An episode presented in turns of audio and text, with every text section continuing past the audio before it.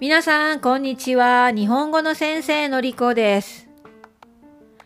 えー今日、私の住んでいるベルファストでは、一日天気が悪いんですね。雨が降ったり、止んだり、また降ったり。そして気温は16度だけです。ちょっと肌寒いんです。さらには風が強いんですね。風がビュービュー吹いています。一日中強い風です。風が強い日は本当に困るんですね。なぜなら私の家のインターネットのスピードが遅くなっちゃうんですよ。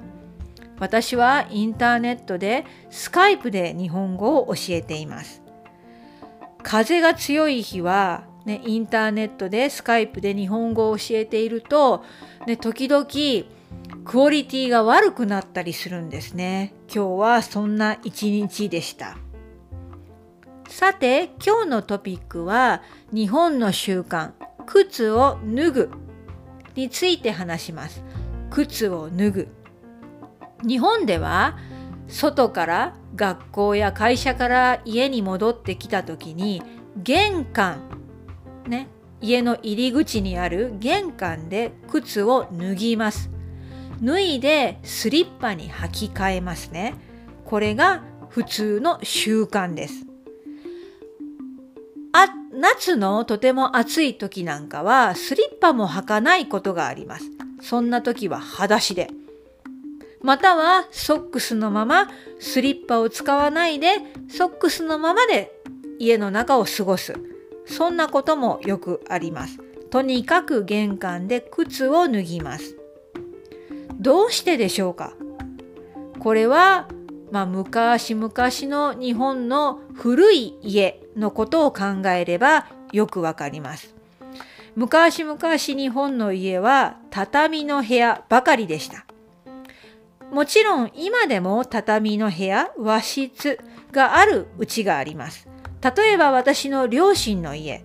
両親の家は、えー一つの部屋だけ畳の部屋です。ね、あとは全部木のフロア、床ですね。でも和室があります。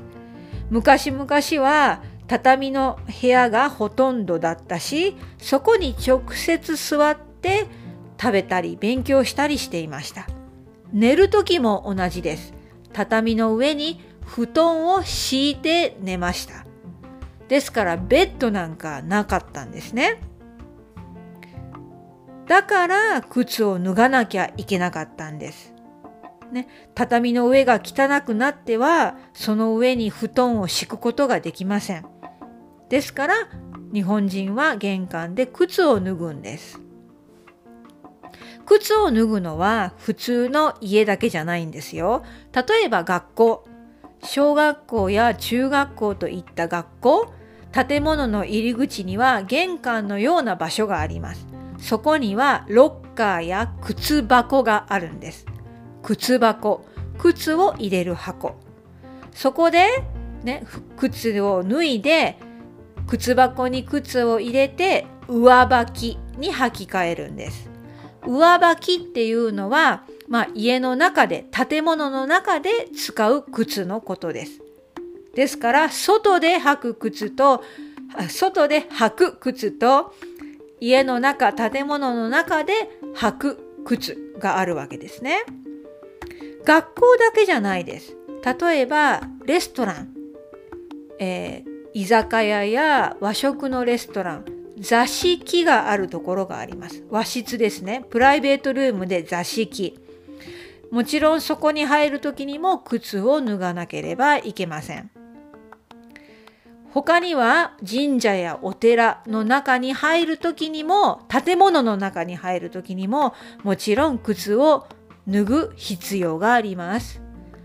あとはですね、うん病院ですね。病院とか歯医者さんに行ってもスリッパが置いてああるところがあります。スリッパがあるとそれは靴を脱いでくださいというサインですよ。